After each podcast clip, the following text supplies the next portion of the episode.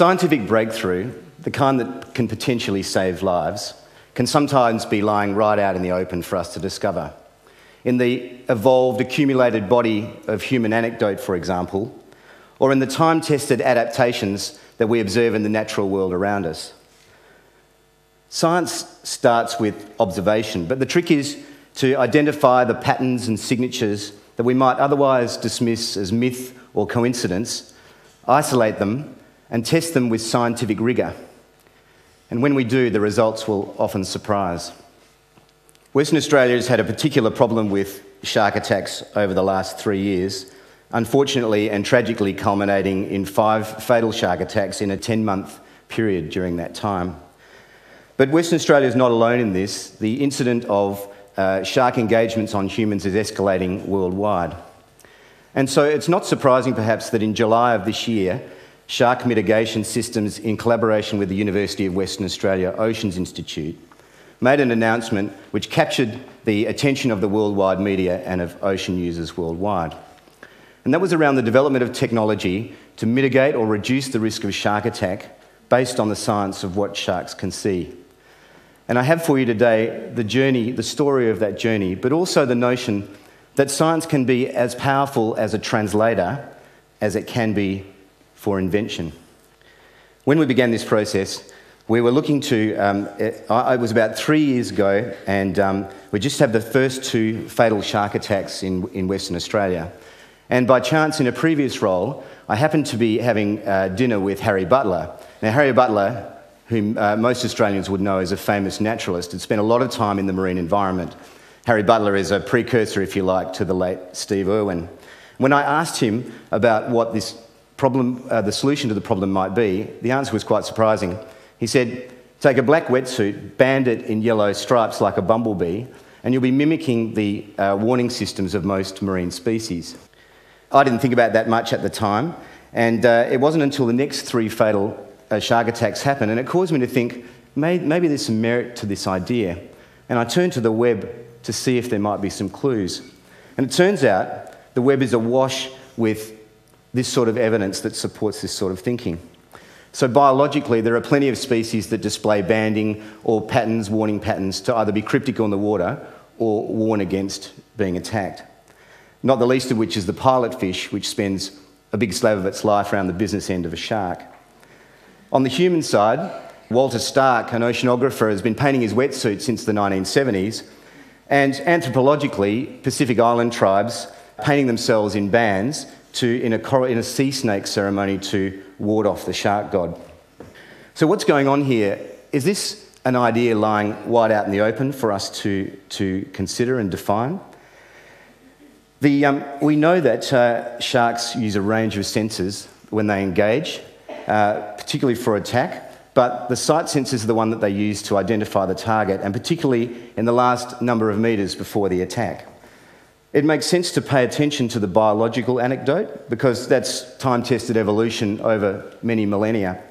But isn't human anecdote also an evolution of sorts? The idea that there's a kernel of truth thought to be important, passed down from generation to generation, uh, so that it actually ends up shaping human behaviour. I wanted to test this idea I wanted to put some science to this anecdotal evidence.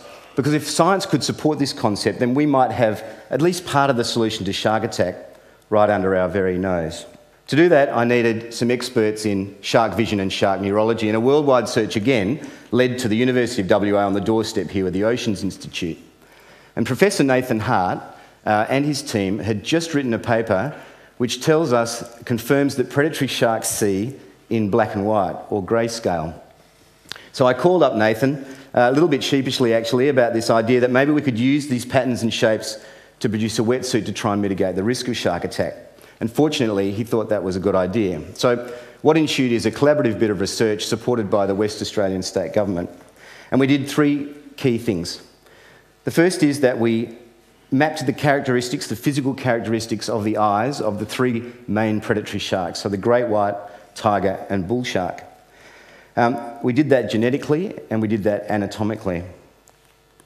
The next thing we did was to understand, using complex computer modelling, what that eye can see at different depths, distances, light conditions, and water clarity in the ocean.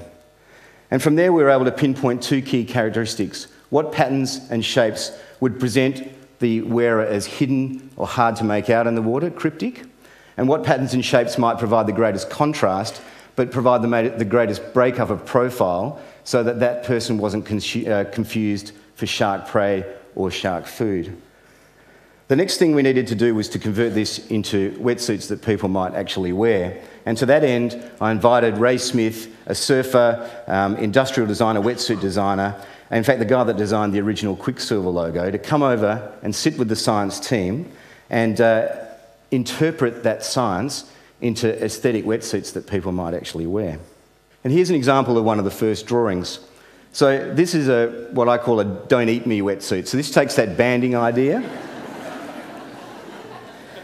takes that banding idea, is highly visible, provides a highly disruptive profile, and is intended to prevent the shark from considering that you would be ordinary food and potentially even create confusion for the shark.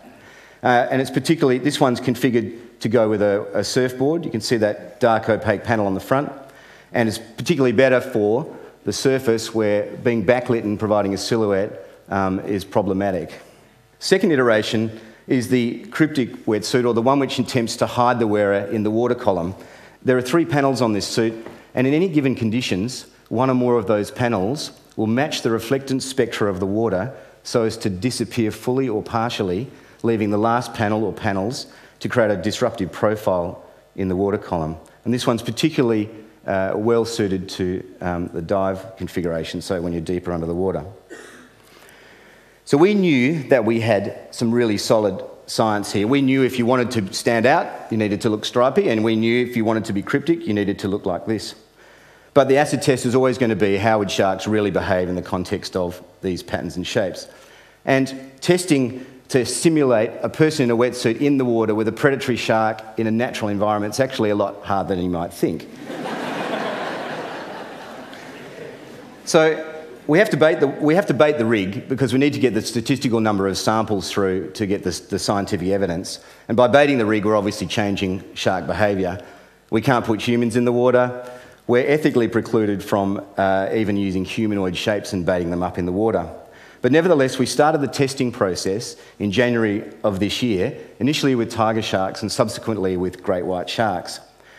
Um, the way we did that is to get a, a perforated a drum, which is full of bait, wrap it in a neoprene skin, and then run two stereo underwater cameras to watch how the shark actually engages with that rig. And because we use stereo, we can capture all the statistics on how big the shark is, what angle it comes in at, how quickly it leaves, and what its behaviour is in an empirical rather than an objective way. Because we needed to preserve scientific method, we ran a control rig, which was a black neoprene, uh, black neoprene rig, just like a normal black wetsuit, against the what we call SAMS technology rig. And the results were not just exciting, but very encouraging. And today I would like to just give you a snapshot of two of those engagements. So here we've got a four metre tiger shark engaging the black control rig, which it had encountered about a minute and a half before.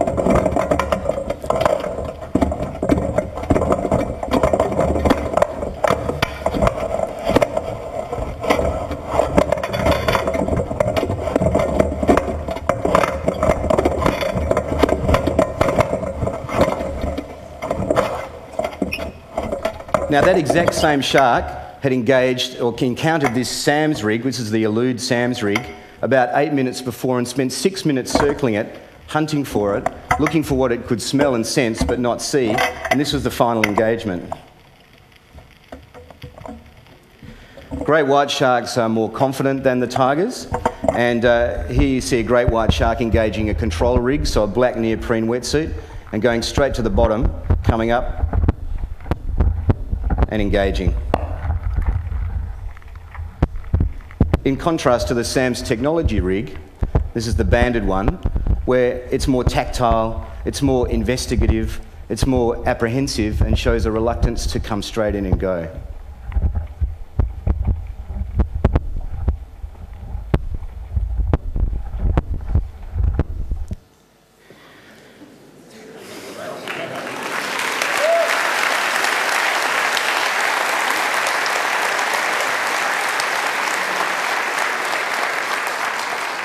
So, uh, the, the, all the testing is done. It's important for us that testing is done independently, and the University of WA is doing the testing. It'll be an ongoing process. It's subject to peer review and subject to publication. It's so important that this uh, concept is, is led with the science.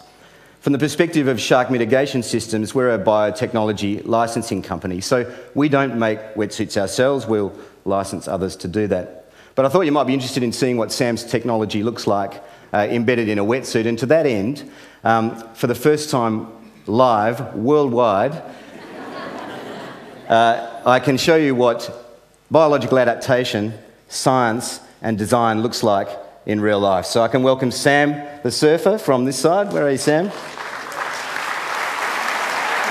And Eduardo.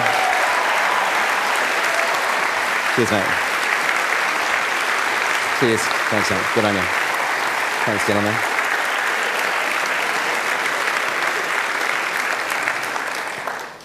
So, what have we done here? Well, to my mind, rather than take a blank sheet and use science as a tool for invention, we've paid attention to the biological evidence, we've put importance to the human anecdotal evidence, and we've used science as a tool, to, uh, as a tool for translation. Translation of something that was already there into something that we can use for the benefit of mankind. And it strikes me that this idea of science as a tool for translation rather than invention is one that we can apply much more widely than this in the pursuit of innovation. After all, did the Wright brothers discover manned flight, or did they observe the biological fact of flight and translate that mechanically, replicate it in a way that humans could use? As for the humble wetsuit, who knows what ocean wear will look like in two years' time, in five years' time, or in 50 years' time? But with this new thinking, I'm guessing there's a fair chance it won't be pure black. Thank you.